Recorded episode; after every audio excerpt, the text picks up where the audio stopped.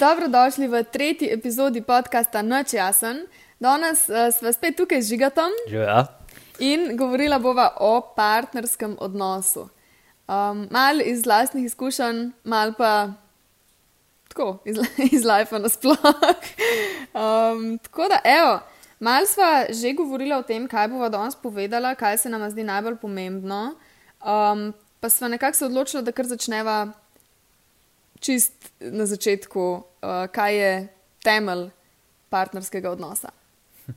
Ja, to je ena tema, o kateri se mi zdi, da smo že milijonkrat govorili, tudi na teh livih, um, ker je bilo fulkrat zahtevano. No. Mislim, tako pač, folk je fulkrat hotel o tem slišati. Tako da um, se mi zdi, da smo i tako o tem že pregovorila. Ja, Ful, tako da se veselim, da, da spet. Ja, res je taka um, zelo popularna tema. To se mi zdi, da um, veliko ljudi, še posebej zdaj, tudi mogoče v času korone, so se vsi odnosi ful spremenili. Um, oziroma vsi. Zelo veliko odnosov se je zelo, zelo spremenil, uh, ker imamo nek drugačen ritem. Um, Mogoče je kdo ugotovil, da s kom ni za skupaj, mogoče je kdo ugotovil, da škoda, ker se niso že prej skupaj preselili. Um, skratka, in kup enih sprememb, in se mi zdi, da um, je fino, da se malo pač tudi o tem pogovorimo, kako to no, v času korone, to mogoče lahko pol na koncu malo adresava. Um, za začetek pa, ja, de- deva res začeti s temeljem odnosa. Kaj se tebi zdi, da je temelj enega tazga res zdravega partnerskega odnosa? Ja, vrednota. Ne? Mislim, Vrednote. Ja. Mislim, da smo na zadnje prišli do te ugotovitve. A sem jaz kaj pozabil, lahko da sem jaz kaj pozabil, ampak mislim, da smo na koncu pol, ko smo obračali stvari, kako koli se mi zdi, vse na koncu. m, They either make it or break it, ne, so pač vrednote. Ja, ja, se strinjam.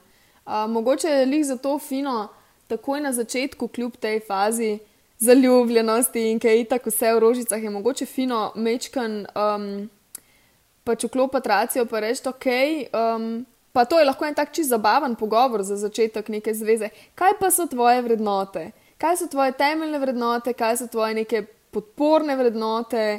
Kaj v lifeu ti je važen, uh, mi dva začenjava neko skupno pot, pa bi bilo verjetno kul, cool, da smo že v štartu nekako on the same page. Se strinjam, ja. Sej se mi zdi, da zelo veliko ljudi niti ne ve točno, kaj so njihove vrednote. Mislim pač, ti veš, ampak ne pa tako, kot te eno vpraša, si pa tako, fak, kaj pa so moje vrednote. Pač v bistvu pač sprejemaš odločitve na enem avtopilotu, a ne, moraš pač, pa ni nujno sploh, da ozavestiš to.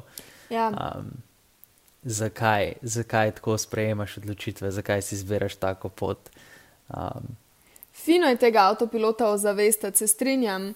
Uh, po mojem, to lahko, mislim, tako, ki si rekel, dobro, dobro vprašanje, to, kako sploh ugotovim, kaj so moje vrednote.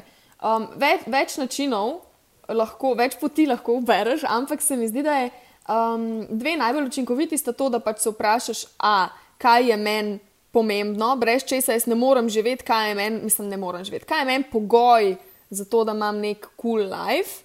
Druga pot, po kateri lahko ugotoviš, kaj so tvoje vrednote, pa na ta način najdeš nekaj malce bolj skrite, mogoče, um, je pa to, kaj je tvoj največji strah ali kaj so tvoji strahovi. Preko strahov tudi najdeš vrednote, ker tiste stvari, ki se jih bojimo, um, so nam ponavadi po pomembne oziroma ogrožajo stvar, ki nam je pomembna. Tako da, evo, mm, to se mi zdi, da sva super bazo naredila. Uh, skratka, ugotoviš v zvezi, kaj so vrednote, in fino je, da so nekako vsaj v ne top tri skupne, tudi če niso čisto po vrstnem redu. Mi dva smo imela v bistvu ta primer, ki imava tri vrednote temeljne skupne, ampak po drugem vrstnem redu.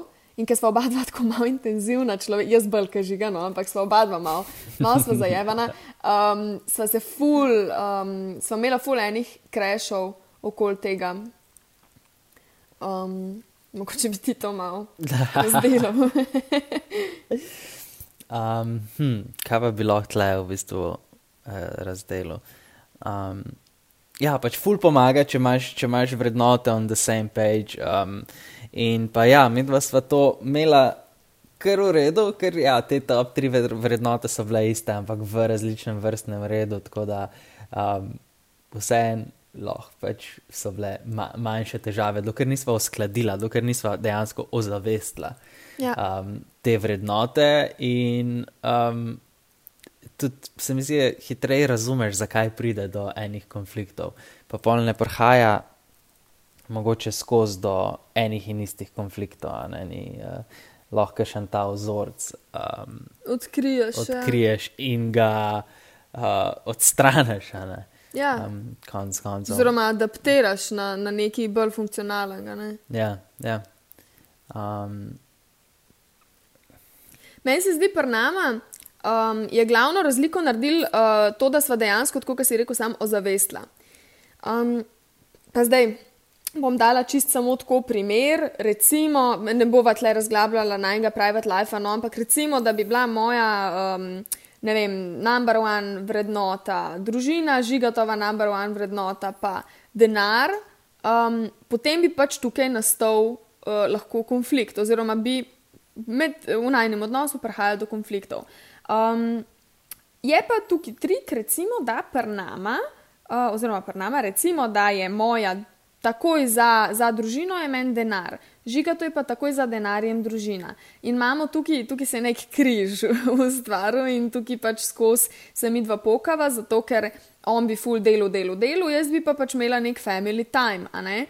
In um, v resnici mi dva nisva rabila teh vrednot spreminjati ali pa jih prilagajati.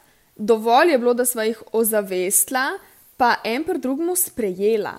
Se mi zdi, da je bilo to ful pomembno, ker sva rekla, aha, ok, uh, jaz razumem, da je tebi to bolj pomembno kot to in to spoštujem. Jaz sicer na to gledam drugače, ampak glede na to, da sta te dve vrednoti kljub vsemu precej skupaj, precej visok na lestvici pri nama obema, bova pač na, naredila neke strategije, uh, vzpostavila nek. Um, Pač na- najdla nek način, ki bo to vse skupaj funkcioniralo, kljub temu, da nismo čist on the same page. Ne? Se mi zdi, to sprejemanje uh, je zelo velik del partnerstva. Mm. Pa to, da, uh, da ti je tako jasno, ne, uh, sprav, kaj so vrednote, zakaj prija do teh krešov. Um, Ker ti je to jasno, lažje nekako sprejemaš kompromise, oziroma um, to je ena taka tema, ki je mogoče za adresati. Uh, kaj, kaj je kompromis, pa, mislim, kaj, pač, pa kaj ni kompromis. Ja, kako, kako take težave različnih, um, različnih želja ne. Um, tako da, uh, naprimer, to, da je kompromis, da jaz hočem iti na morje, ni na pol gore, pa je kompromis, da se srečava na pol poti, pa greva v Ljubljano in noben ni zadovoljen. Ne. To ni kompromis, To ni to je kompromis, bullshit. ja. Um, kompromis je, da greva enkrat na morje, enkrat v gore.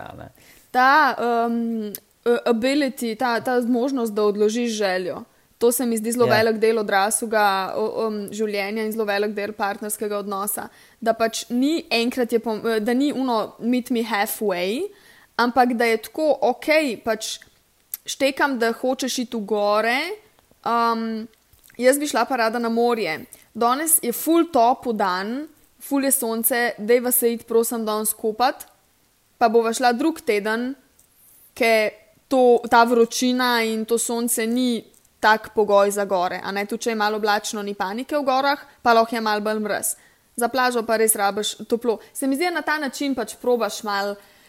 Sam ne vem, če bi to za njih najboljši primer, no? ampak to, ki si ti rekel, žiga, ja, da, da pač ni kompromis to, da nikoli noben ne dobi to, kar hoče. Ker pa sva tako oba dva lahko sam skozi neki nezadovoljna, pa nadrkana, ker no, nikoli nisva zadovoljna. Ja. pol. Ker si lahko sam zadovoljen, se tudi ni po njeno, če že ni pa moje. si poluno. To je pa zelo slovensko, Ja, bilo ja, zdaj le. Več Ja. ni lih morje, sam niso pa v gorah. Ja, ja, to, to je, uh, mislim, da zelo slovenski problem. To je Um. ta klasičen primer toksične zveze. Ja, ja. Ne bo po moje, ne bo niti po tvoje. Ja, to je ful, uh, to, to kljubovanje, pa um, tukaj mogoče lahko pride do kakšnega čustvenega izsiljevanja, tudi mm. to sem jaz mojstrica, kolikrat sem jaz tebe stisnila. Grozen. Mi dva smo imela, ful, jaz sem bila ful, ful, ful naporna, um, še posebej v puberteti, ko smo mi dva začela. Mi dva smo ful mlada začela, 16 sva bila stara, ki smo začela hoditi, žiga 15, pa 16, mislim, da je bilo tako, ne? Mislim, da je. Neki tacga. Skratka, ful zgodaj in jaz sem bila itak še cela nora, takrat žiga je bil pa mm, zelo prilagodljiv. In sem jaz imela ful enega manevrskega prostora, da pač delam kar čem, ker mi žiga ni nobene meje postavil. um, ampak evo, zdaj mislim, ne vem, se sva se oba dva iz tega zelo veliko naučila, pa zelo, mislim, ful sva zrasla iz tega.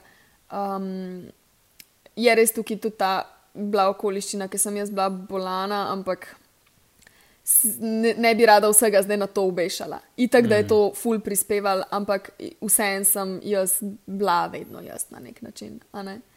Tako da, I was a little piece of shit and I'm sorry. um, ampak se mi zdi, evo, že to, da prepoznavaš, um, oziroma uh, pri meni. Kdaj sem jaz začela res videti neke spremembe v najni zvezi, je takrat, ko sem jaz sama pri sebi sprejela, da pač se včasih ne obnašam lepo in da včasih ne delam lepo s tabo, da nisem spoštljiva, da, um, oziroma da sem, ne bom rekla egoistična, ampak um, vodena od svojih strahov. Da, da sem preveč pustila, da pač so me te strahovi moji stisnili v kot in pol sem jih tako panično odreagirala. Ne? In ta panična reakcija je pač osebovala to, da um, si ti bil. Um, tudi stisnen v kot, v smislu, uh, če ne vem. Ne naredim tega, pa tega, bo to, pa to, ali kako koli, fulejnih mm. ultimatov. Ja, pa jaz tudi nisem razumel um, to, naprimer, zaradi ene stvari, zakaj je pa to njej tak big deal, ker se meni ne zdi. Ne? Um, zato, ker pač takrat, če nismo neki ozavestila teh uh, vrednot in pač lik to, kar sva rekla, ne, povej mi, če se bojiš, pa ti povem, kaj je tvoja vrednota, ne? ja. ker nekako je pač to povezano, ker drugače se ne bi bal. Um, pač enostavno mi ni bilo jasno, pač, zakaj meni to ta stvar ni tako pomembna, zakaj je se Nina zdaj postavila na glavo, pa dela dramo glede nečesa. Ne? Mm. Pač, Nekako nisem vedel, iz kje to izhaja in iz kje je njene vrednote, zakaj je to tako pomembno ker ja. pač meni ni. Um, ja, fulejnih stvari smo pol tako čez leta ugotovili. No? Um, mm. Ampak se mi zdi, da je to, kar si ti zdaj rekel, spet sprejemanje. To, da enostavno rečeš, ok, mojemu partnerju je pač to ful pomembno. In da ne vrtaš v njega, pa zakaj, pa zakaj, pa da je razlož, pa da je to čist brez veze, pa zakaj bi pa sploh to hotel. Pač včasih, um, če ugotoviš, da ena zadeva te, recimo, ne spremeni drastično življenje, je čist super, če rečeš sam ok, kul, cool, v redu, naredimo tako, kot ti želiš. Ne rabim vedeti, zakaj. Se mi zdi to. To je super. Ja, to je fulfino. To ti zelo dolgo nisi znala. to jaz zelo dolgo nisem znala in sem ful vesela, da sem se naučila.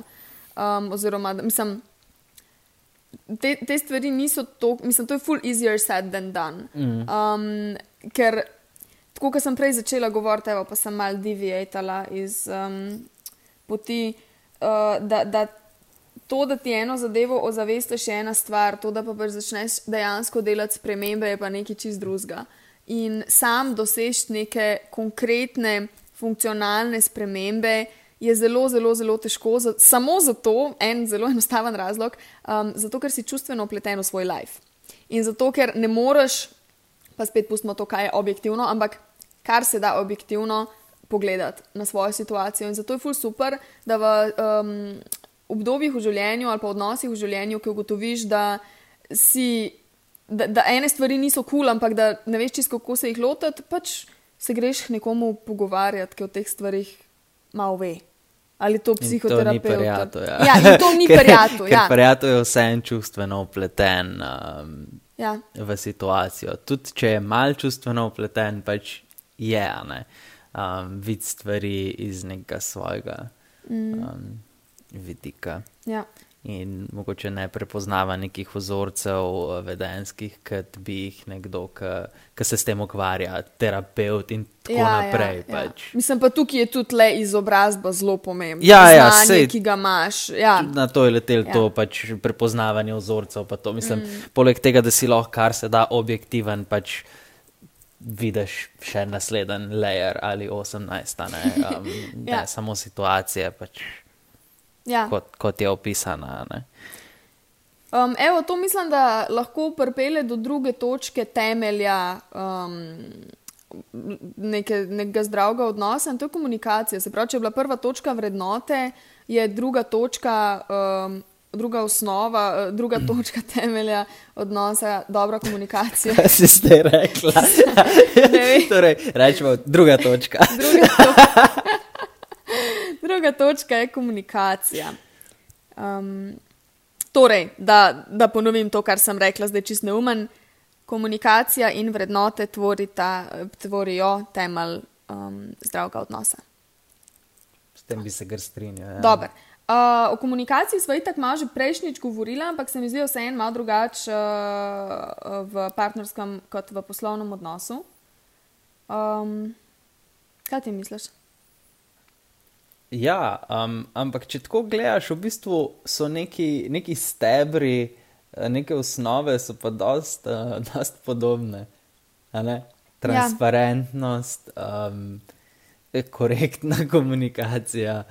Iskrenost. Uh, iskrenost. Jaz, a veš, da jaz mislim, da zaupanje. Zaupanje, ki absolutno. ga uh, v bistvu na ta način zgradiš. Ja, ja, ja. To je že skoraj bolj pol vrednota ja, zaupanje. Neki te guidelini uh, so v bistvu. I, i, dost podobni. Ne?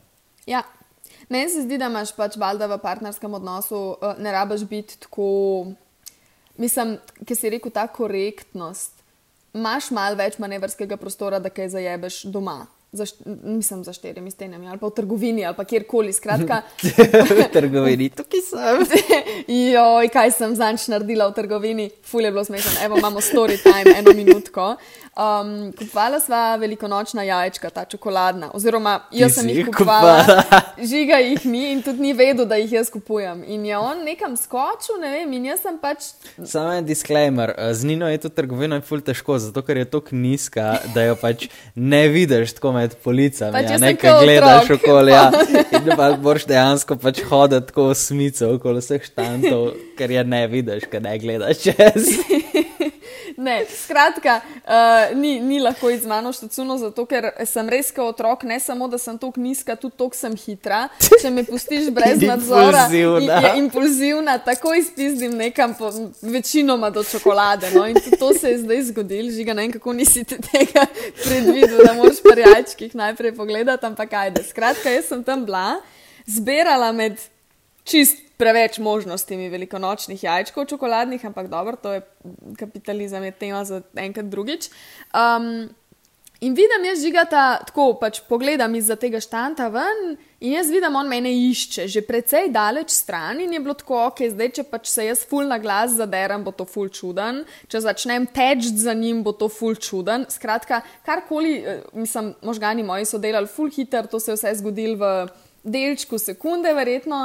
In sem jaz, um, aha, zraven mene je bil pa en gospod, ki je tudi gledal, gospodič, ki je tudi gledal velikonočna jajčka, sicer je bil obrnen uh, za 180 stopinj stran na pač, uh, nasprotno polico. No, uh, končal se je tako, da sem jaz temu bogu človeku skorda na uho se zadrla, tukaj sem. Mene je on to grdo pogledal, žiga je pa hvala Bogu dojel, ker sem še vedno to dost potih rekla. Ampak ne vem, jaz sem se potih zadrla, če se to da. Ja, ja. pač v nekem takem glasu, kjer, ga, kjer je ponavadi rezerviran za pogovore z mačkami. ja, ja. ja tukaj sem. tukaj sem. In un človek, bogi, pa je bilo, mislim, če si stal pol metra stran od mene, je bilo full na glas. Ne? In še tako sem se obrnila, skratka, ful je bilo smešno. Dobro, kje, kje smo zdaj bila pri korektni komunikaciji? To je vprašljivo, ne vem, ali je ja. to korektno ali ne, ampak ja, se mi zdi, da uh, mogoče najbolj pomembno od vsega, vsaj um, meni v mojih odnosih, v mojem odnosu, v najnem odnosu, je to, da uh, vem, da lahko rečem karkoli na kakršen koli način, ker sem pač včasih malo brutalna, pa brez filtra, pa vem, da se ne boš obesil na to, da sem brutalna, pa brez filtra, ampak da boš slišal to, kar sem rekla. Tudi če rečem, pisa si kreten, boš ti rekel, aha, ok, pač nekaj je zmotil, zdaj kva spet ona tle hoče, ne vem, ampak da jo bom vprašal, mirno, ne, ne v smislu, da ni govor mi tega, ampak ne vem, pač ok, ni na kaj te matra. Jaz včasih rabim to, malo, da, da me nekdo vzame, ne vzame tako zelo resno, kot jaz dramatiziram. Se pa zavedaš, da ni korektno. Ja, da, ja itak. Daš vse stvari na tretjo potenco ja. in uh, pretiravaš. Ful, ful. Ampak, vseeno smo že devet let skupaj in jaz. Um, Prepoznam kakšne take stvari. Ja, ja, ja. Pa vem, kaj resno misliš, pa kaj je pretiravano. Ja polno to prove a point. Tako da, ja. Ja, to je ful pomembno v komunikaciji, da pač imaš neko svobodo. Da, um, mislim, tako je. Pomembno je, da zdaj ne rečeš kar nečesa z namenom, da ti partnerja prizadaneš. To nikoli ni ok, pač to se ne dela. Not to prove a point, not for anything. Um, ampak je pa v redu, da imaš un feeling, da ne rabiš po prstih hoditi okoli partnerja, mm, pa vse yeah. zavijati v nek lep eh, zavojni papir, pa dati mašno gor. Mm. Pač to pa tudi ne rabiš. Ne? Vse en um, čas je ena zelo dragocena valuta in ljudje imamo to tendenco, da ga um, zgubljamo z gift wrappingom pomembnih vsebin. Um, in full časa prešparaš na tem, da pač enostavno poveš stvar naravnost, surovo um, tako, kot jo ti vidiš. In manj šans je, da se narobe razume. Ja, da se narobe razume, da se narobe oceni pomembnost. Ne, recimo na ta način, fulkrat um, ne komuniciraš jasno, kaj je tebi res pomembno. Zato, ker pač tako nekako zavijaš, pa reče un pol človek, tvoj sogovornik, tvoj partner, reče: A ja, no, sej pač ok, ajde, kul, cool, v redu, to je važno, ampak dobro, ne dojame pa, koliko zelo res važan je. Mm. Tako da tukaj se mi zdi ta straightforward komunikacija za me je še bolj pomembna kot v recimo poslovnem svetu. Ja, tako. Pa, ful pomembna je ta transparentnost, mm. poleg pač iskrenosti. In tako iskrenost mora biti, pač to je ena taka čist obvez zadeva. Ampak ta transparentnost, ne, um, se mi zdi, da vsaj pri nama je to ful pomembno. Ful, da ful, pač ful. veš, pri čemu si, um, da ni nekega. Ja. Um, neke... Ugibanja. Ja. In, ja. Tukaj se mi zdi, mogoče lahko tudi adresava čist na hiter um, čustva. A veš, ker velikrat ti neki ni kul, cool, pa ne veš čist zakaj, pa ne veš čist kako se počutiš okoli tega. In se mi zdi, da se je ful dobro tudi o čustvih pogovarjati v smislu. Um, ej, mene je tole ful ruknil, pa ne znam določiti, kaj čutim, pa zakaj to čutim. Um, ali lahko, prosim, se pogovoriva o tej situaciji, da, da ugotovimo, ali sem jaz zdaj jezna, ali ta jeza skriva žalost, ali je obratno, ali ne vem. Fulje enih um, pač stvari, ki mislim, prepoznavanje in komuniciranje emocij je blazno pomembna zadeva v partnerskem odnosu. S tem se mi zdi, da še toliko podkrepiš zaupanje in vse ostalo. Ja, kul je, da, um, da imaš pač tak odnos, da dejansko lahko predebatiraš um, vse te stvari, ki jih ti označiš kot pomembne. Ali je to nekaj, kar te zruka, ali je to nekaj, mislim, nekaj čemu pripisuješ pomembnost. Um, in če sam ne znaš čist določiti, kaj um, je pač pomembno, da, da si. Ozameta oba čas in lahko se pogovorita o teh zadevah. Ja. To se mi zdi ful pomembno, zdaj, ki si rekel. Um, velikrat se zgodi, da sam zato, ker tebi ena stvar ni pomembna, um, odpišeš partnerju to sploh možnost, da, pač, oziroma, da je to sploh njemu pomembno. V smislu, to odpisovanje je ful del, velik del odnosa, o, velik del odnosov. Um, se mi zdi, da vsi to delamo, kdaj pa kdaj. Ne pa če podzavestno, zavestno, kakorkoli, nima veze. Um, ampak v vseh odnosih, ne samo v partnerskih odnosih, se dogaja odpisovanje. To je, um, vse ne vem, sploh, ampak to se mi zdi nekako uno izhodišče za toksičen odnos, ker se pol človek ne počuti slišan, ne počuti cenjen. Um, In pol se začnejo razne igrice igrati, a ne? to pa tudi pol nikoli. Mm.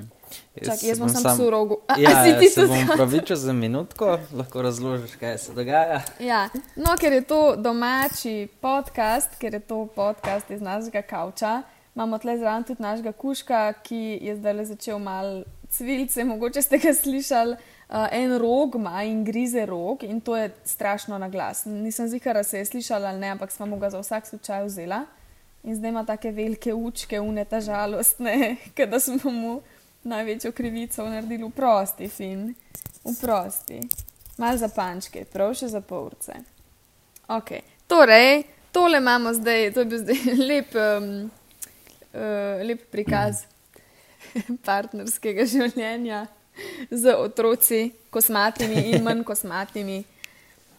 Dobro, uh, kje smo ostala? Aha, pri pr odpisovanju. Jaz ja. Mislim, da bi to diskontiranje uh, lahko enkrat v enem posebnem podkastu um, malo mal se o tem pogovarjali, zato ker uh -huh. je ful velik zapovedati o tem. Uh -huh. Pa se mi zdi res, koliko nam je to vsem v navadi, to odpisovanje. Um, Ja, ker spet stvari, ki tebi niso pomembne. Um, in če, če partner na drugi strani ne skomunicira jasno, da je to, ta zadeva pa njemu ful pomembna, če proba neki zavijati mm. to in to, uh, je lahko, lahko čist. Bi rekel, kao po nesreči diskardaš, ja. Ja. ker ti ni predstavljen, ker tebi ni pomembno in ker ti ni predstavljen kot ful pomembna situacija, ja. lahko pač čist nedolžno diskardaš in potem prihaja do, lahko do zameri in ono pač. Ja. Um, eh, Nekaj se, ja, pač gojijo neke zamere, pa se pač partner na drugi strani slabš počuti, ker on pa pač ne, Ja. ne razume mojih problemov, mislim, noče se ukvarjati z mojimi problemi. Ampak um, pač za odnos sta potrebna dva in pač tudi ta partner s problemom more, more znati komunicirati Ja, to težavo. ja. Pač, To če da. si v stiski, to, da si v stiski, ne bo rešil te stiske, pač moraš povedati.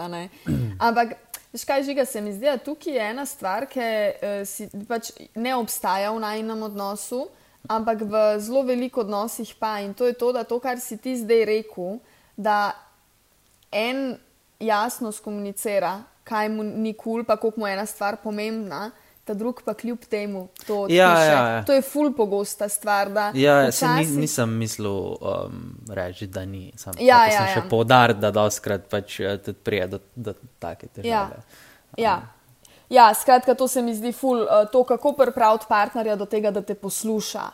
Ne, kako, uh, kako res. Sam to, to je tudi, mislim, to se mi zdi, da mora vsak par zase pogruntati. In na tej točki mogoče lahko rečem tudi to, da partnerski odnos, da ljubezen ni dovolj, da je to delo, da je to pač 24-7 ne vem, služba, whatever. Pač treba je delati na vsakem odnosu in na partnerskem še toliko posebej. Zato, ker če, če imaš ti enega partnerja, recimo življenjski partner, imaš nekoga, koga ima mi dva in drugega, ki je pač to. Pardon, mal, mal, mm, zajtrk. um, Kaj, uh, kaj sem zdaj hodila reči? uh, Ker veva, da je to for life. Oziroma, ker trenutno veva, da je to for life. Ne vemo, kaj bo čez 10-20 let se zgodilo, to noben ne ve, ampak trenutno mi dva vidva na to, kot to je to. In če bi se mi dva zanašala samo na to, da se bova imela rada, to ne bo dolg to. Zato, ker dejstvo je, da včasih pride obdobje, ki si greš ful na živce, pa pride obdobje, ki ne vem, ne prideš skupaj, za Boga ne prideš skupaj. Uh, in teh, če bi se v teh obdobjih zanašali samo na to, da pač uh, se imamo radi, bi hitro rekli, dobro, radi to pač zdaj ni več to. Ne, treba je odnos naplesti okoli več kot samo ljubezni.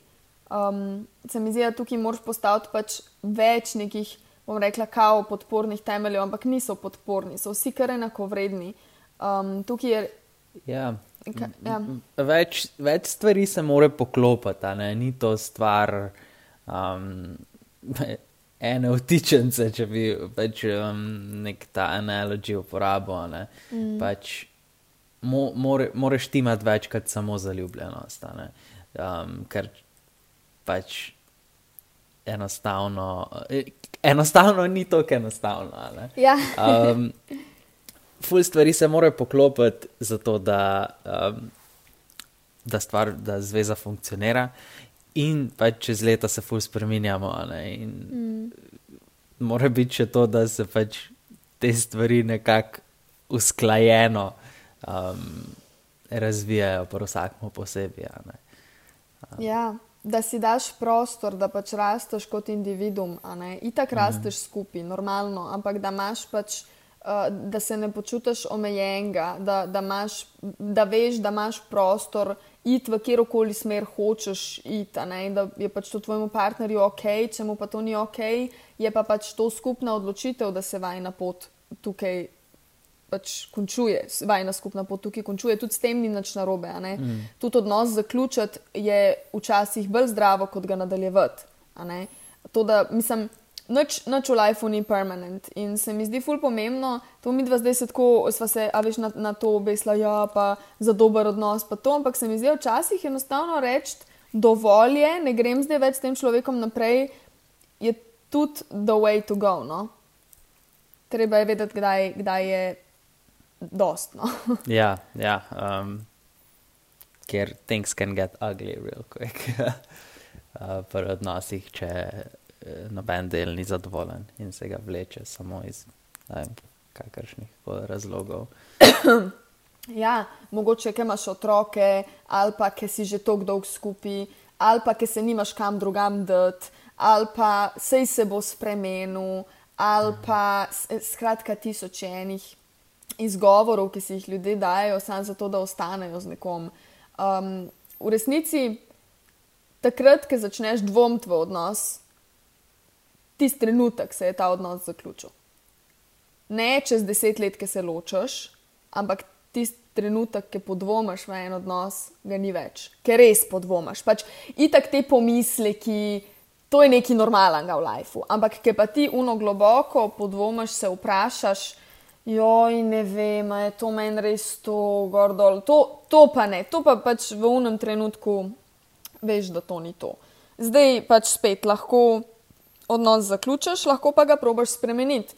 Ampak fino je, da ki spremenjaš, oziroma ki se trudiš spremeniti odnos, uh, ne računaš na to, da se bo uh, spremenjal tvoj partner, ampak pač moraš sebe spremeniti uh, in se prilagoditi pač temu odnosu. Mm. Um, ker ljudi ne moramo spremenjati. Pač vsak človek lahko sebe spremeni, pričakovati, da bo se nekdo za nekoga spremenil, je pa iluzorno. Um, Tako da, ok, da imaš, yeah. Ja. imaš ti še kaj za reči tle? Ne, ne, ne, sem strinjati, sem se hotel. okay. um, Meni se zdi, da sem tle mečko mogoče zašla. Um, je, uh, prej sem hotla no, omeniti eno stvar, uh, oziroma nadaljevati to, kar sva rekla. Um, Kaj je še vse pomembno, oziroma te podporni stebri, oziroma te stebri, ki držijo odnos po koncu, uh, ni samo ljubezen, pa mogoče da dava nekaj uprijemljivega še zdaj iz sebe. Um, te stebri so lahko tudi rutine, ki jih imaš kot par in kot posameznik, in kako to komponiraš pač v cel odnos. Mm.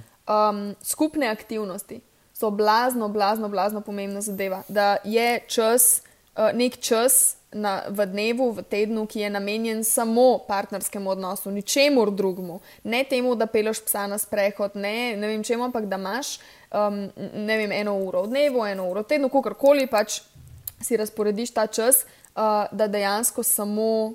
Um, partnerju posvečaš čas in energijo. In se mi zdi, da je to un, um, pač un del, ki res naredi pa razliko. Kaj ti misliš? Tako je, ja. um, za minutko. Ja.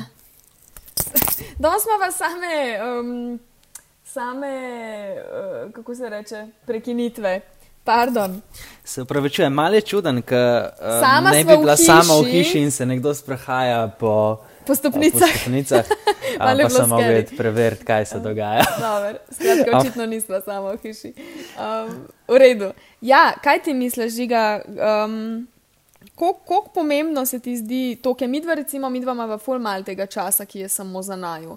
Praktično ga ni, ampak mi dva pač sva skozi skupaj. Uh, Ja, pa tudi se mi zdi, da se, se, se trudba čim več tega časa, imeti čim, čim, čim več nekih teh rutin. Ali je to, um, ko imamo neke skupne aktivnosti, kot so najni skupni workouti, um, ka, da vem, banje, whatever, ne, neke, ja. neki, um, ki so v bistvu rituali.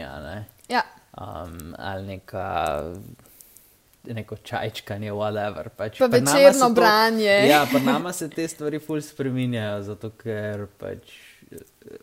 Tako dinamično živijo, se mi zdi. Pač, um, nimamo res nekih ustaljenih navad. Ja. Um, ampak se, se mi zdi, da so ful, res ful pomembne. Ja. Um, če, če imamo oba dva ful dela in malo za neko obdobje pozabva na to, um, se mi zdi, da zgubiš nek tak stik na drugačen način. Čeprav oba dva delava od doma in sva čisto skupaj, mm. je čist drugače, um, ko je čas pač namenjen druženju in je namen tistega časa nek, uh, nek bonding. Ali, Ja. uh, Spolno nimam slovenskih besed. To danes. nima veze. Ja, ja, ja. Velika razlika je, ali si skupaj, ali si dejansko čuječno skupaj, pa si prisoten v trenutku, pa pač mindfully delaš neke skupne stvari. Mm. Ja. ja, se mi zdi, če, če imaš ta um, čas dober, mislim, razporejen, kakorkoli, če si vzameš čas za odnos, je pa recimo tudi ful lažji, ker prihaja do konfliktov. Um, pač imaš neko mečkam bolj trdno bazo, ki v smislu pač veš, kakšen je ta odnos, lahko veš, zakaj se boriš, ne vem, kakorkoli, zdaj v narekovajih. Um, se mi zdi, da pač, ajde, konflikti so normalen del življenja. In fulkrat se zgodi, naprimer v partnerskih odnosih, še posebej, da, uh, mislim, še posebej, danes pač govorimo o tem. Skratka, velikrat se zgodi, da se um, eden izmed partnerjev ali pa celo oba bojita konfliktov. In ta strah pred tem, da se skregaš, kaj pa bo to pomenilo, če, če se mi dva skregava. Fucking noč, fucking skregala se bosta, ker sta človeka. Ja. Ja. Normalno je to. Tuk- Tukaj pa mi to malo bolj br brutalno delujeva, mogoče kot ja. večina, zato ker um, se skregava, mislim, tako folku na ven zgleda, da se lahko zaradi. Da se lahko ful počva zaradi najmanjše malenkosti, ampak to je samo zato, ker mi dva imamo tak način komunikacije, da jasno in na glas skomunicirava, kaj ne štima. Um, zato, ker se um, pri nama ne prihaja do nekih globokih zamer ali pa kaj, da bi potlačila kakšne stvari, zato ker um, vsako stvar sprot rešujeva. Um, Mm. In, To je za okolico zelo- lahko ful ja, neprijetno. in, intenzivno rešujeva sprot, in, in se pač tako uh, spičiva za tri minute, in pol je good. Ja. Pa niti ne, to jaz, pa ne bi, jaz tega ne doživljam, da se spičiva. Pač ti fukneš kakšno šalco ob tla, jaz mal kričim. Dej, no, pa- enkrat, enkrat človek razbije šalco. Ne, Šalco za pol- 50 evrov je fuknil v tlano. Ja, takrat nisem vedel, koliko stane. Ja, ja, se pa mu je bilo instant žal, en košček si je celo shranil. Skratka, to je normalen del lajfa in to, da se izogibaš konfliktu za voljo tega, da ohranjaš kao dober odnos, pač ne. ne. Treba je, um, mislim, ko se ena energija nabira v enem prostoru, v eni osebi, recimo, um, there's only so much shit you can take a ne, and pile up. There's only so much stuff you can, ne vem. Pač treba je sproti te stvari rešiti, ker če ne se nabere in poč. Če vodan balonček nafilaš preveč, ti pač poč, še ki ga imaš na um, pipo. Ja, Če stanovanje pucaš vsak dan, porabiš 10 minut. A me ti dnevu. jebeš. Čakaj, poslušaj najlažje. Ne? Če Jaz ga ne ne pucaš, ja, no, če, ga, če ga ne pucaš en mesec skupaj, boš pa toliko enega časa preživel, mislim, porabil za to, da ga spucaš. Pa trikrat boš mogel spucati, ker bo vedno neki ostal. Um, Ja. pač, Tako se mi zdi, da, gre, da ne, gre, ne, ne nabira se to linearno. Ja, pa še v dreku živiš, ne. Eksponentno. Ja. Ja. In enostavno pač je pol ful večji problem spucati te stvari. Mislim, lahko prije do nekih tako rekoč nepopravljivi, ne, nepopravljive škode na odnosu. Ne? Ja, dejansko, mislim, če pustiš predolg, da rja žre uh, pipo, boš pač brez pipe ostal. In je pomembno, da sproti pucaš. Um, in ja, ja, to se mi zdi fuldoor, da si omenil. Um, mogoče tam. To reševanje konfliktov, kako sploh pristopiti, ker te nekaj zmot, to je stvar, ki jo mora vsak par zase pogruntati. Na kakšen način vam pa še to skomunicirati. Ampak se mi zdi ena zelo pomembna zadeva, uh, um, en zelo pomemben del tega je, da se dogovoriš, kako se lotiš reševanja konfliktov. Se pravi, um, ne vem, da ko, uh, ko imaš nek super dan, recimo ena, ena izmed teh um, ur, ki jih v tednu nameniš samo odnosu in se imaš fino, in ne vem, greš skupaj na en sprehod, meditiraš, delaš whatever, pečeš pico. Medtem, ko je vse gud, ki se imata dober, medtem se dogovorita, ok, ko pride do konflikta.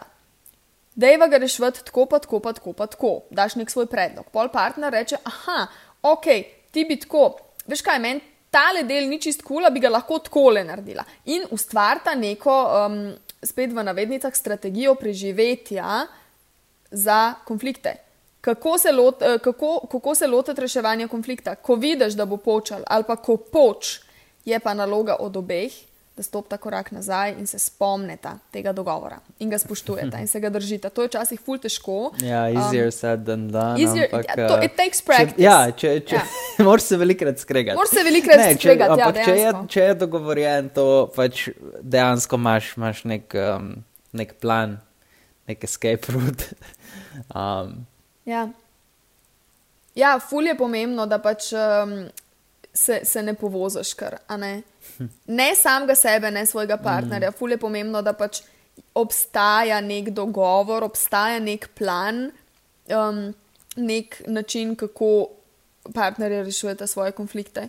Zato, ker če ne, pač res pridemo do tega, uh, ne vem, če ste gledali film Vojna za koncev Rose. The War of the Roses, mislim, da je v angleščini. To je en tak super primer psiholoških iger uh, in tega, kako se igrajo igre na treh stopnjah v resnici. Um, in kako ona dva odigrata to svojo igro do tretje stopnje, na koncu oba umreta. Zato, ker to je pač outcome tretje stopnje psiholoških iger. Smrt, zaporna kazen, hujše doživljenjske poškodbe, posledice.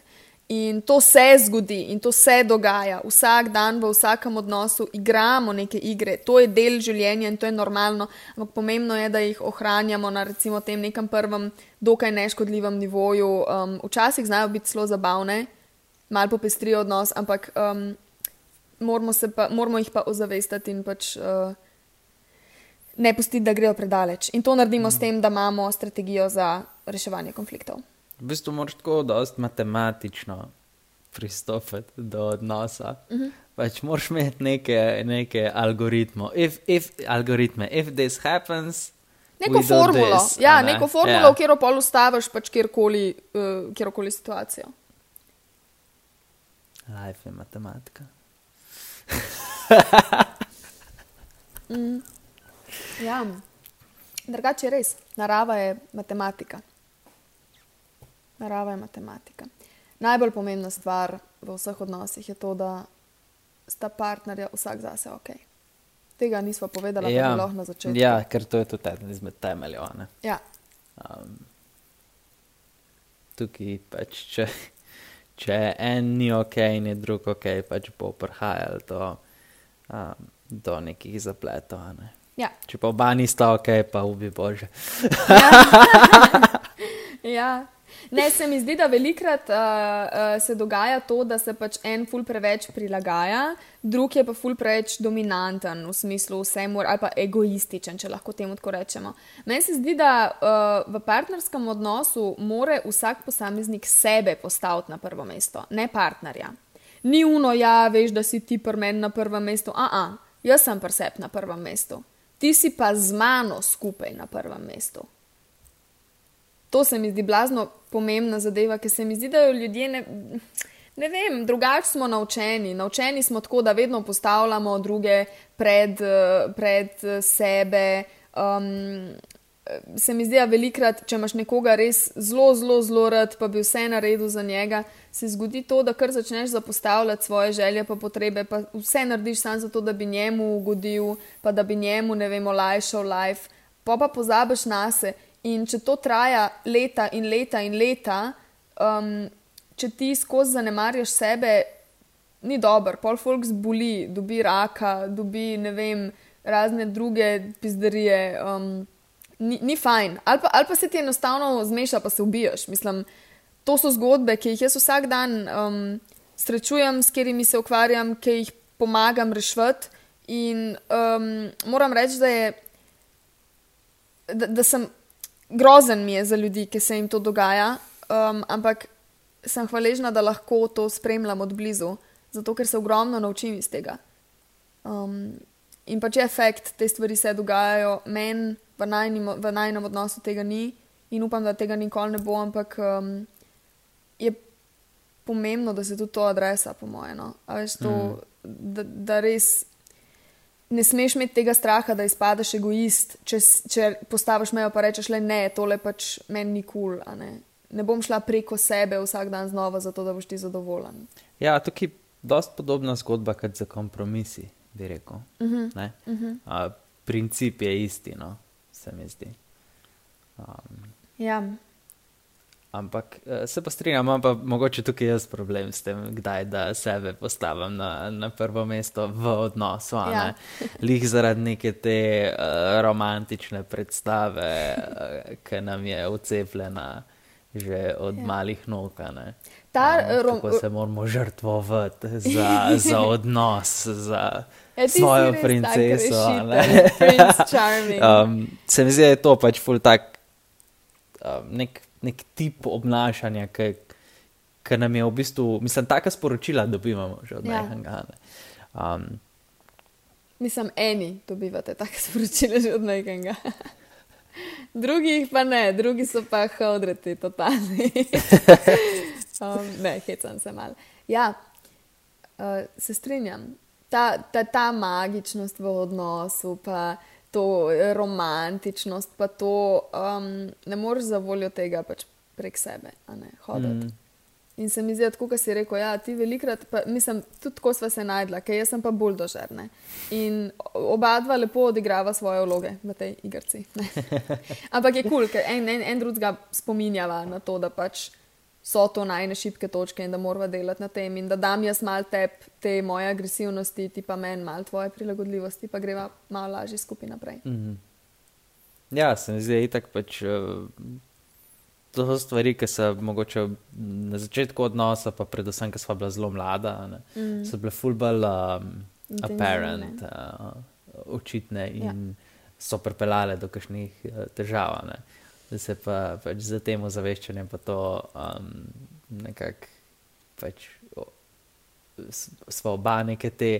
Um, škodljive ozorce, bi rekel, ja. um, lahko odstranila. Ne, Ampak sama presep. Ja, ja, ja, ja, sama presep. Um, ker enostavno pač najprej moraš pogledati presep. In ugotoviti, ja. kaj, kaj ti delaš in kaj ti lahko spremeniš, kaj si sploh pripravljen spremeniti. Um, Ful se mi zdi, sorry, a sem te prekinila, ne, ne, ne, ne. Ful se mi zdi to zdaj dobro, ki si rekel sam mm. presep, da najprej vase pogledaš ogromno krat je situacija v partnerskem odnosu, da te neki full mot in misliš, da te mot na partnerju, v resnici ja, pa mot ja, na tebi. Ja. In projiciraš stvari na partnerja in pol njega linčaš za nekaj, ki gre tep na, na tep na kurac. In pač mm. enostavno. Lažje je kazati s prstom na nekoga drugega, pa na njegove kao napake, kot se pogledati v špegu. In blazno pomembno je, da se vsak dan pogledamo v špegu in sprejmemo to, kar vidimo. In če kaj ni kul, cool, to vse en sprejmemo, ampak rečemo, ok, to je danes del mene, delam na tem, da bo jutri to drugače. Ne pa nekih iluzij, joj, ali pa joj, to ni kul, cool, to ne sme biti del mene. Ne, ne, ne, ne, ne. To je del mene in ok je tako ampak ker ne želim, da je to del mene jutri ali pa čez eno leto, bom pač danes začela ene stvari delati drugače. Um, nočni, mislim, sam ljudje smo, vsi delamo napake v odnosih, uh, v, mislim pač to je normalno. In pomembno je, da temu ne pripisujemo prevelikega pomena, v smislu, oh, fakt, zdaj pa nekaj narobe z mano, to je pa konc sveta, ali pa nekaj sem zajebil v zvezi, ali pa v, pač nima veze, človek si, valjda si nekaj zajebil, vsakič se, mislim, vsakmu se lahko to zgodi. Um, tako da je pomembno, da pač malo bolj pragmatično pristop, pristopimo k vsemu temu, ker ni vse tako črno-belo, pa vse tako smrtno resno. Mm. Če naj reste en, en recap. Ajde, go. Oh, zdaj si me pa dobila. Jaz sem Ja. hotel tako malo late preložiti. ne, ne, kar da, kar da. Ne, ker ne vem čisto točno, kako bi, kako bi zaključil. Jaz imam dva kakšne... sipa kavice, tako da go. Uh, ne vem, ne vem. Uh, kaj bi, kaj, a sva kaj pozabila, mislim, kakšne, kakšne ključne točke, ki bi jih mogla še omeniti. Zihar sva kaj pozabila, ampak Mislim, ja, lej, valjda. bomo drugič nadaljevali. Ampak kakšen nasvet? Ne se bat kregati. To je dober nasvet. Ja. To je dober nasvet. Ne se bat kregati, ker samo iz konfliktov lahko zrasteš. Če vse skozi lepo v rožcah, pač fucking ne, sorry, ni realno. Ja, boljše imeti, uh, se mi zdi, ups and downs, kot pa nek, um, neko žalostno povprečje.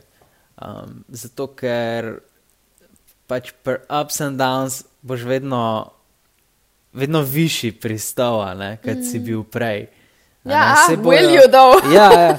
Pač se, se, so, se so te pacija, ne? ampak je pač zaradi tega, zaradi te neke intenzivne situacije, um, pač pol triješ na. Ta dodana vrednost je pola, ne, vedno Jaz, iz. iz... jaz ko vidim en graf, pa ga ne znam razložiti. Vem, ker ampak graf tako- imaš ti v mislih, zdaj le misliš na Kubler Ross krivuljo, na krizno krivuljo misliš, verjetno. Ne, ne, ne, ne, ne. sem tako pač, ko imaš ups and downs, ne, pa pol je up vedno višji. To je ta Pač- krivulja.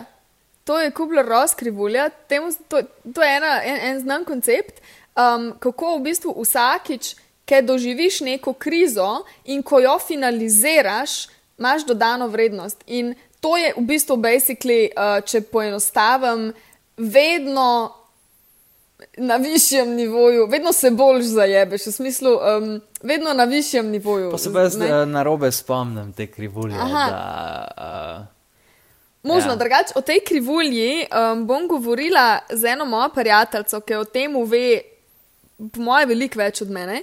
Uh, je, je rekla, da bo gostja na mojem podkastu, tako da mislim, da zdaj le um, zelo mal se bomo uspeli ujeti pa posnet tole epizodo, ker smo se prav pogovarjali, da bi o tej, točno o tej krizni krivulji govorile, um, ker to, da pač. No, prej nisem rekla, to finalizacija ti pol da neko dodano vrednost, Ja, ja. neki, neki se naučiš iz tega. kako znaš ti boš to vse razložiti, ker se vidi, da si šolana. A, dej, dej, dej. Jaz sem pa en buter. Skratka, no, uh, to je tudi, uh, med drugim, je ona tudi moja sošolka, no, um, ampak ona že, že kar nekaj let uh, dlje od mene, se mi zdi, da dela te stvari. No, se bo. Magar sama malo povedala, kaj počne. Ne bom nič še povedala, kdo je to um, in kdaj pride, upam, da hmal. Um, Uh, a lahko potizava še enega gosta, O, ker smo zdaj bog. že, No, že ja. nek mal zmenjeni, imamo datum, tako da uh, if all goes well, ne bo If- podcast. ja, if all goes well, bo podcast 5. aprila, to je čez Bo pa- 14 dni. ja, ne? bo pa prvi podcast, ki bo v angleščini, zato ker je gost v bistvu angliško govoreči, Ja.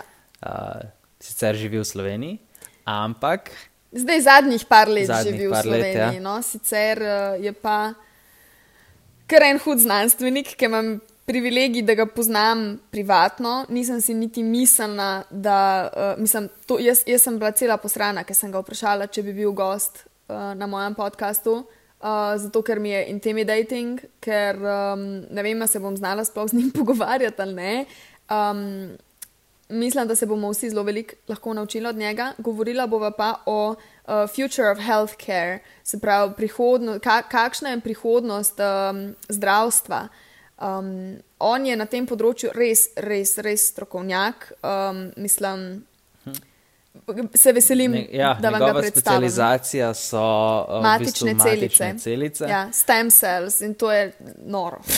Ja, in govorili bomo pa ja v uh, advancements of health, healthcare, se pravi, čez pet let, čez deset let, 20, 30, 20 kaj, let, ja. kaj vse čaka, kakšne so možnosti pred nami. No?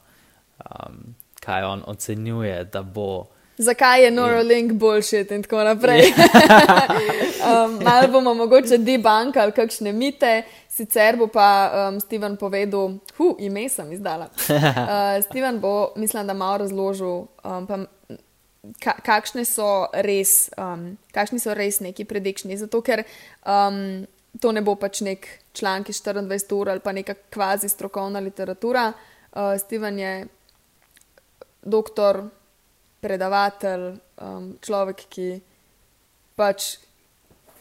No, sploh, ne, ne vem, sploh, kako naj vam ga predstavim, da vam ga dost predstavim. Mislim, da najbolj, da bo on to sam naredil. Ko se vidimo, da takrat nas čaka še ena epizoda, mislim, da bo um, to spet uh, z nama žigatom.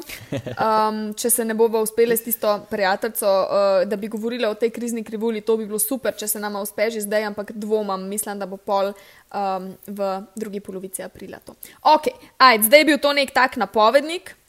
Hvala uh, za vaš čas, lepo vas je bilo imeti tukaj. Uh, upam, da ste kaj fajn potegnili iz tega podcasta. Če imate kakršne koli predloge, želje za teme, o katerih uh, si želite, da bi mi dva govorila, bova vesela, da nam jih napišete na Instagram. Um, Moj Instagram je afna zigadornik.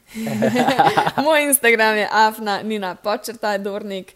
Um, in ja, noč, fajn se mejte, pa se slišmo naslednji ponedeljek. Ja, super, lepo je bilo govoriti. Se vidimo. Hvala, žiga. Hvala, tebi. čau, čau, adijo.